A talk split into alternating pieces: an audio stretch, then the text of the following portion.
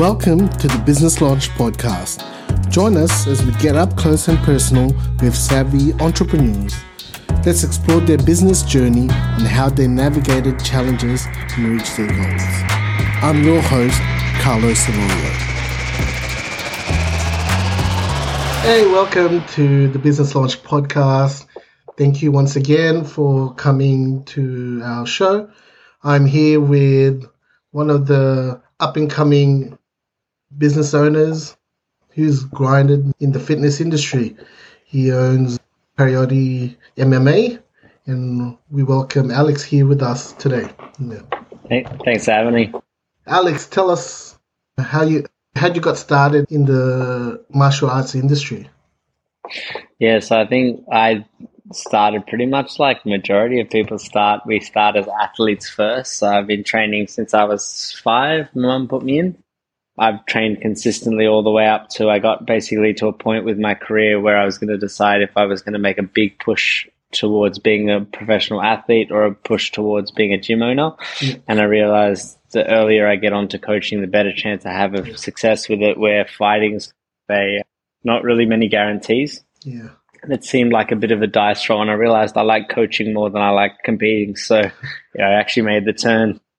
I'm exactly the same. I actually boxed for around about 15 years, but didn't end up jumping in the gym fighting because I enjoyed training as well. Yeah. And I enjoyed yeah. training people at the time. So, what age were you when you decided that you were going to go pursue the MMA? So, as so I didn't get to MMA itself as an athlete till about 21. And then as I switched towards starting to think of myself as a coach by my mid 20s. So I opened up the gym around 25, 26 because I realized, like I said, I felt at that age I'm still quite young and I can get, if I put my head to it, I could achieve quite a bit by the time I'd reached my prime years.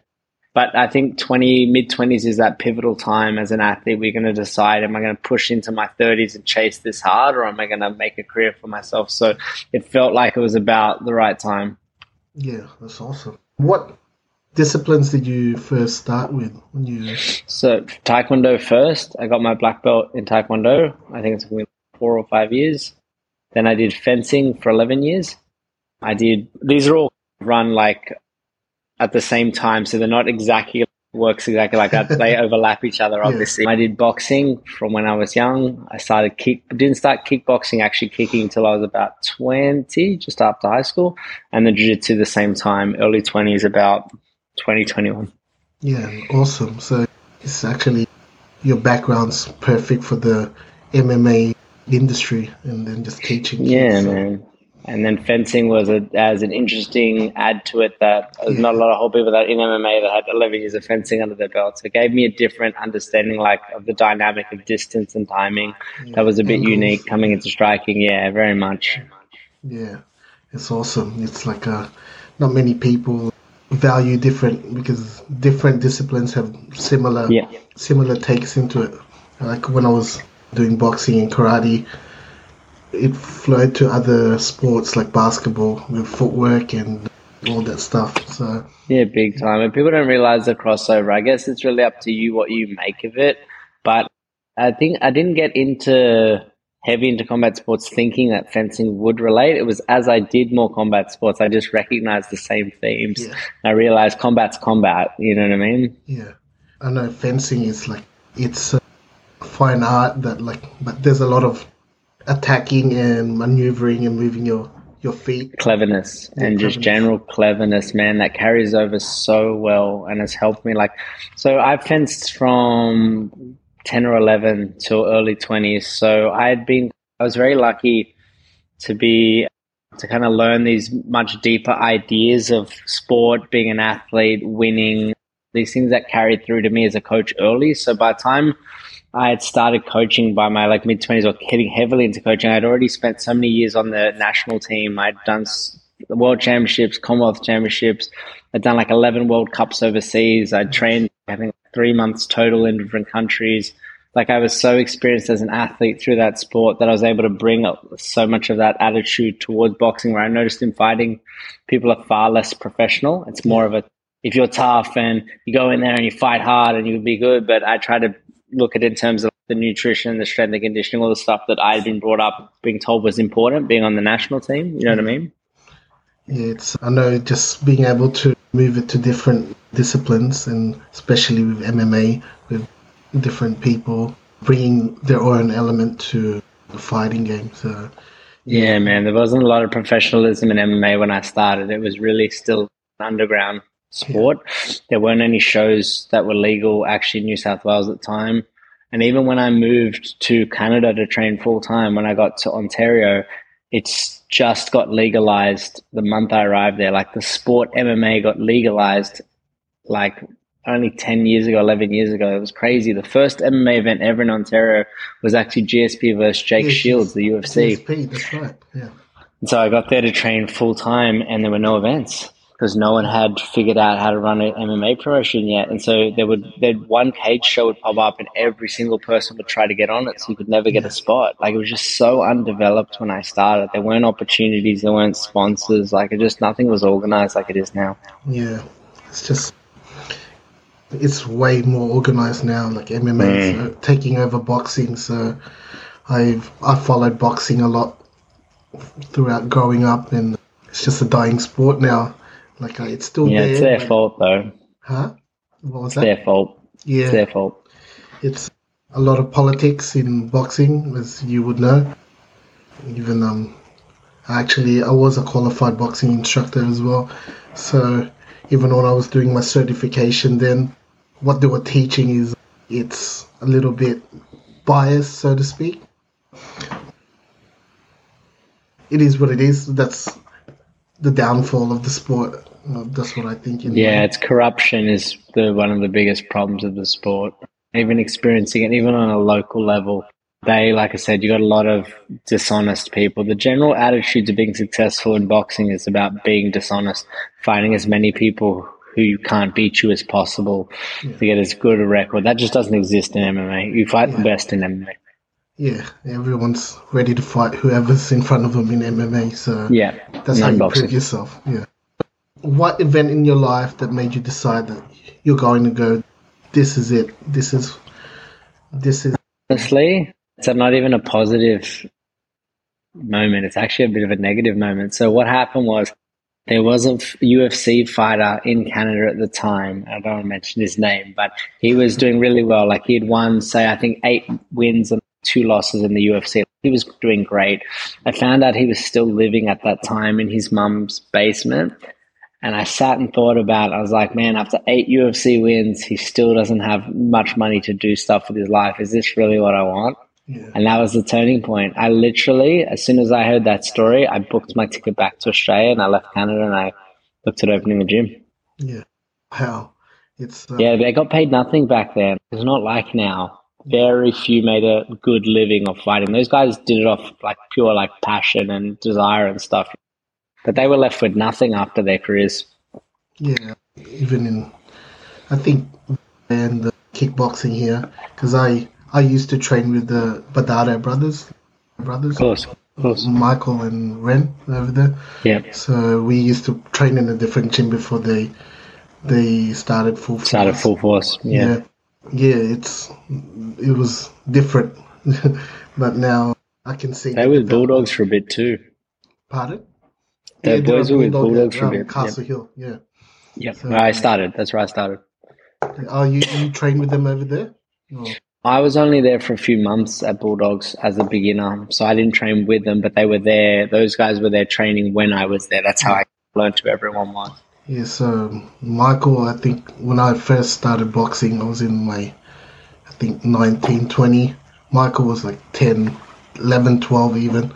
He was beating people up. It was yeah. at, at that age, so he had the talent. Yeah. So always, it never lacked talent. Yeah, but it's just yeah, they really wanted it they very much, very much. But they made a business out of it. That's where a lot of them are different. So you get a guys that were great fighters that had no head for business, no head for coaching, and honestly, like I can, I don't again, I don't want to say names, but I've had a few of them that I've tried to employ to get because their their names as fighters are so big, and they come in and they just you can see their lives aren't in good places, and I've tried my best to help them, but they're, they're always going to be bitter for what they achieved and what they have left at the end of this point in their life. You know what I mean? Yeah, that I've noticed that with I think it's just a bravado of some people who feel like they're shortchanged. Yeah, but yeah, as you know, the Badato brothers are like excelling at the moment as their gym is growing like crazy. Yep. So as they should, they do a good job. Yeah, and they're nice guys as well. So very much. How does your business, Carioti MMA, make a dent in the world? Look, at the moment, it's been on a very local level. We've been helping a lot of kids at the moment that have been having a lot of life. We don't advertise that as a service. What we do is we just identify or speak to the people that are having trouble. And I spend a lot of like personal time outside of the timetable trying to help them. Some people have been like a bit beyond help, done the best we can with our resources, but the problems with their like history or drug use or family or whatever is quite difficult. But I'm trying to do my best to help them one at a time. There's a few now that have made a really good turnaround. That again, we don't you don't publicize it. The other members wouldn't know, but it's very good to see him back training again. There's like a list of problems, and most of it is like drug abuse. There's been like depression. There's been a whole lot of things like being out of home, living on the streets. I've dealt with. You know what I mean? So I've been trying to help as many people in that, like in our community, because I feel like the community supports us as a business. I should support the community back. And that seems to be my like immediate focus in terms of what I can do. In terms of international, all we're trying to do is push our athletes to make an impact and be good people or represent our country or our city as best as possible. So we don't really see a lot of trash from my athletes, especially like on social media or anything like that. We don't really promote it. Not that I police them to that degree. I think they just know it's not our vibe. So we're just trying to do our best to be the best influence we can be, I would say. Yeah, excellent. This I see your social media post and it looks like you guys are doing really well with the athletes and all your students. Yeah, definitely with the athletes. Yeah. So they're they're representing you really well, representing the gym really well. Very cool. Really proud of that for you anyway what were the big wins early on that made you realize that this thing's going to work for you? So at first, the funny thing about opening up a business when we when I started, I opened it in a one bedroom apartment with two and a half thousand dollars I borrowed from my mom because I didn't have any money. And just uh, the first, someone told me that what you'll do when you first open up a gym is you'll basically sit there at class time and no one will come because you've only got three members.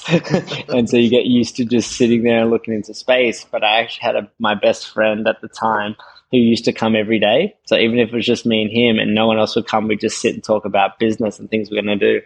And so what would happen is when I got to my first like consistent classroom of even five people, I was like, all right, this is something. and it's so little, it's so nothing. But I was like, all right, this is something. And then just like by 10 months, we moved out of that first location to our first bigger location, the one on Hunter Street in Hornsby. And when I took that, I admit that I had a big concerns that we could go from paying like 12 and a a year to 50,000 a year. Like it was a big jump. But I was like, listen, this is it. You got to make it work now. Rent would have been so expensive, right? yeah. Like I said, it quadrupled. So we paid four times the amount of rent, which means you needed a lot more students. But I signed a four year deal with four months rent free. So I knew I had four months to make it work. so for four months, I just worked very hard. And then we just exploded it there in that new place. Yeah.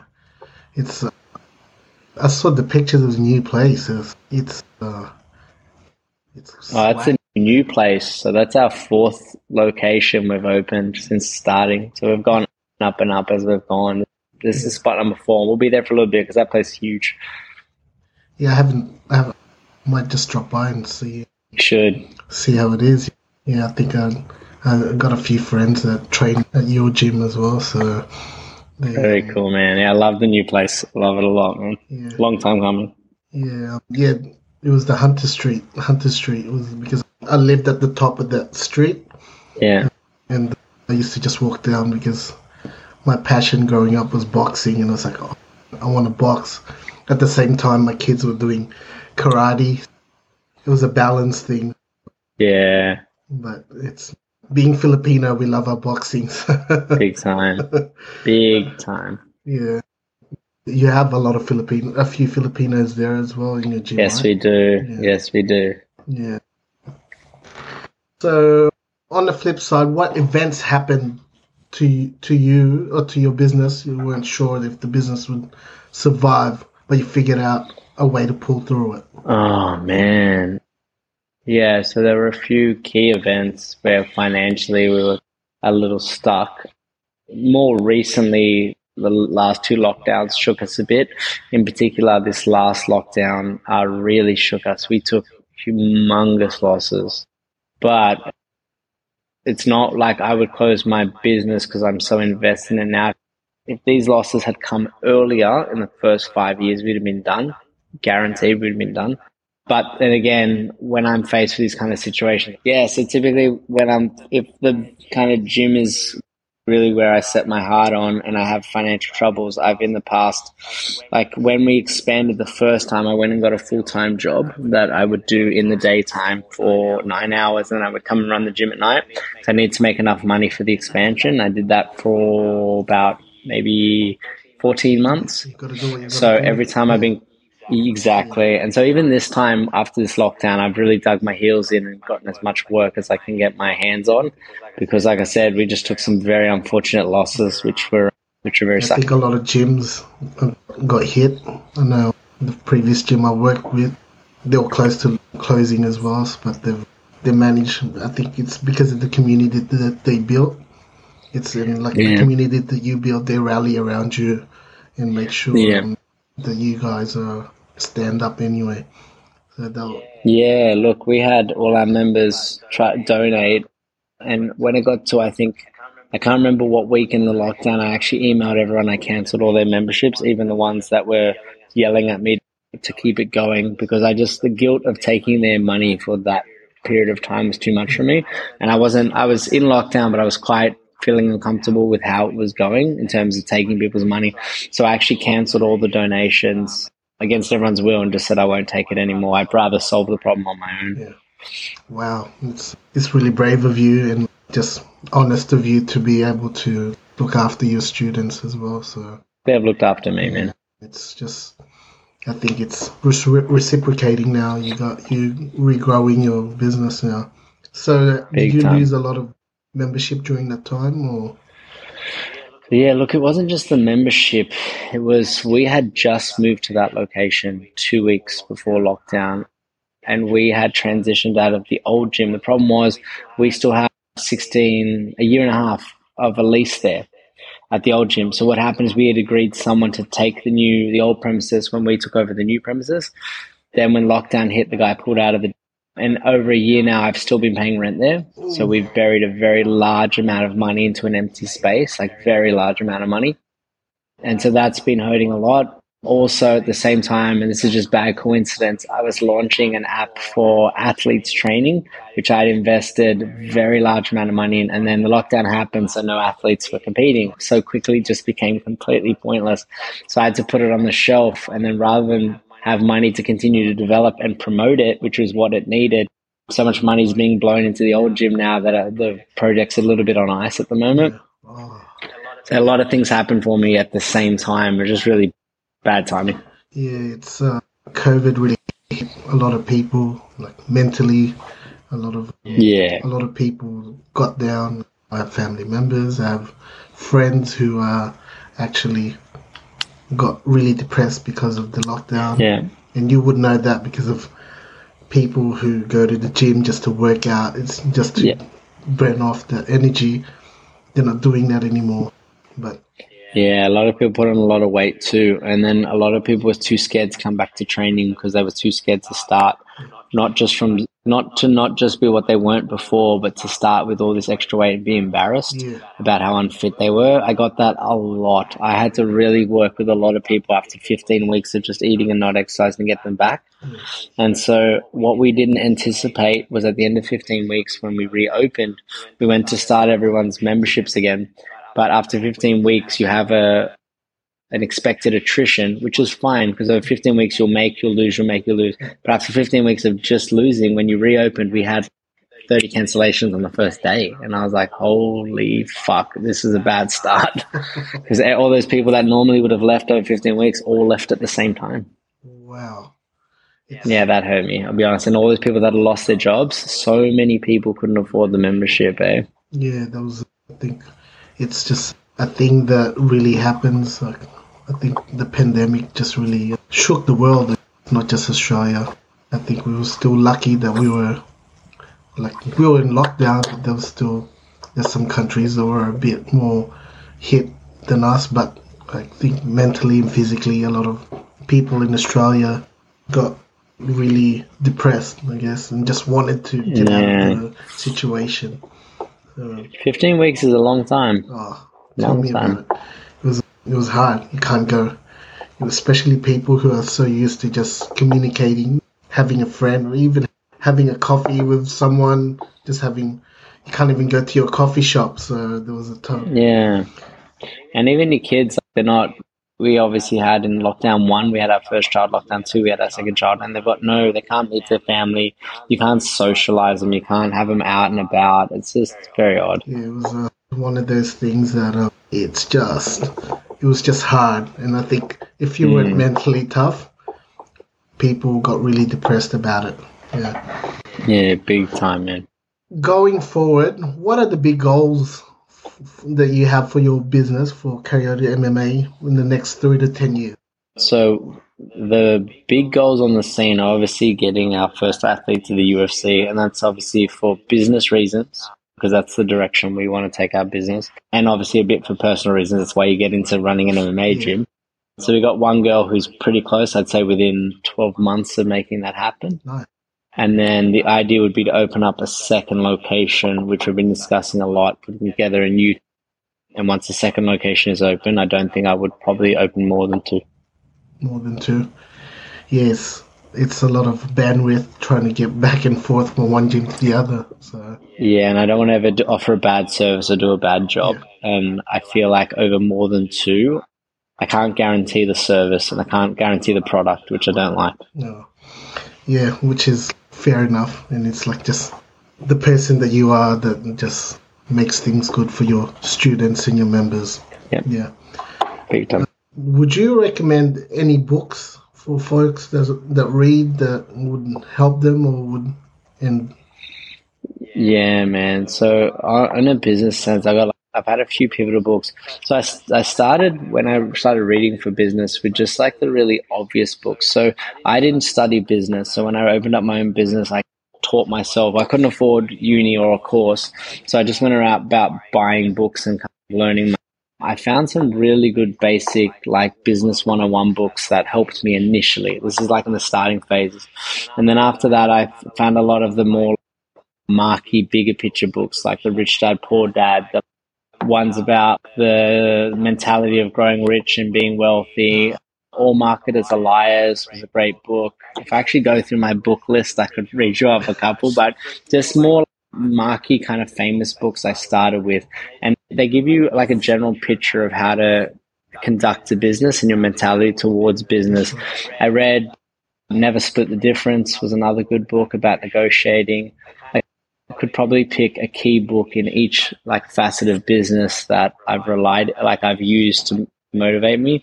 I watch a lot of I listen to like business podcasts as well, which have helped watching business shows. I know it's a funny one, but watching the old Dragon's Den in the UK, I used to learn so much. I was actually on Dragon's Den Oh, nice. in Canada as what?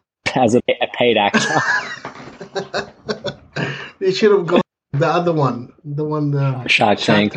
One of my friends, Yeah, one of my friends in Shark Tank, so he got funded. So that's very cool. Yeah. That is very cool. Very cool. Yeah, look, just anything that you can, there's so much to learn from if you really have ears for it. Do you know what I mean? There's just so much content out there for a small amount of money. When I looked at getting a business degree and I thought, I can spend money on a business degree, I can open a gym. I decided to open a gym and just slam all the resources that are available online. There's just so much. Just, you can grab a lot of resources for free that just that you can get. It's, it's just about using the actual. Yeah, man. And the books aren't like Think and Grow Rich, Rich Dad Poor Dad, All Marketers Are Liars, Split the Difference, all those like four key books I mentioned. What are they like? By the time I get my Spotify, uh, my uh, Audible subscription, it's really like a couple bucks each. Come on, you know what I mean? I got a fair few Audible, like having Audible because when I was traveling or like when I'm driving, I put on my Audible, just listen to everything. You can't just sit and read, so you just listen. Same man. So I've got a lot of uh, same man. When I was doing a lot of driving, that's when I found it the best. Yeah, it's awesome. Thank you again, Alex, for uh, for coming Anytime, coming here. So much for thank you so much for being on the show. And those who are listening, make sure you subscribe to the podcast and leave us a comment wherever you're listening that helps us keep making the show better and better. And also make sure you come hit up Alex if if they wanted to ask you a question and do and want to come join your gym. Where can they uh, contact you? Yeah, so on any of our socials, if you search up Out MMA on our website, cariotimma.com, or you can just call me directly on 0481 158 068. Excellent. I'll put that all in the show notes and I'll put all the books that you recommended on the show notes as well. Thank you again. Thank you for opening up your life and I know how hard it is to open a gym and thank you for just your insights yeah. for that. We'll, so, so for everyone, we'll see you next time and thank you again, Alex. Yeah. Thank you.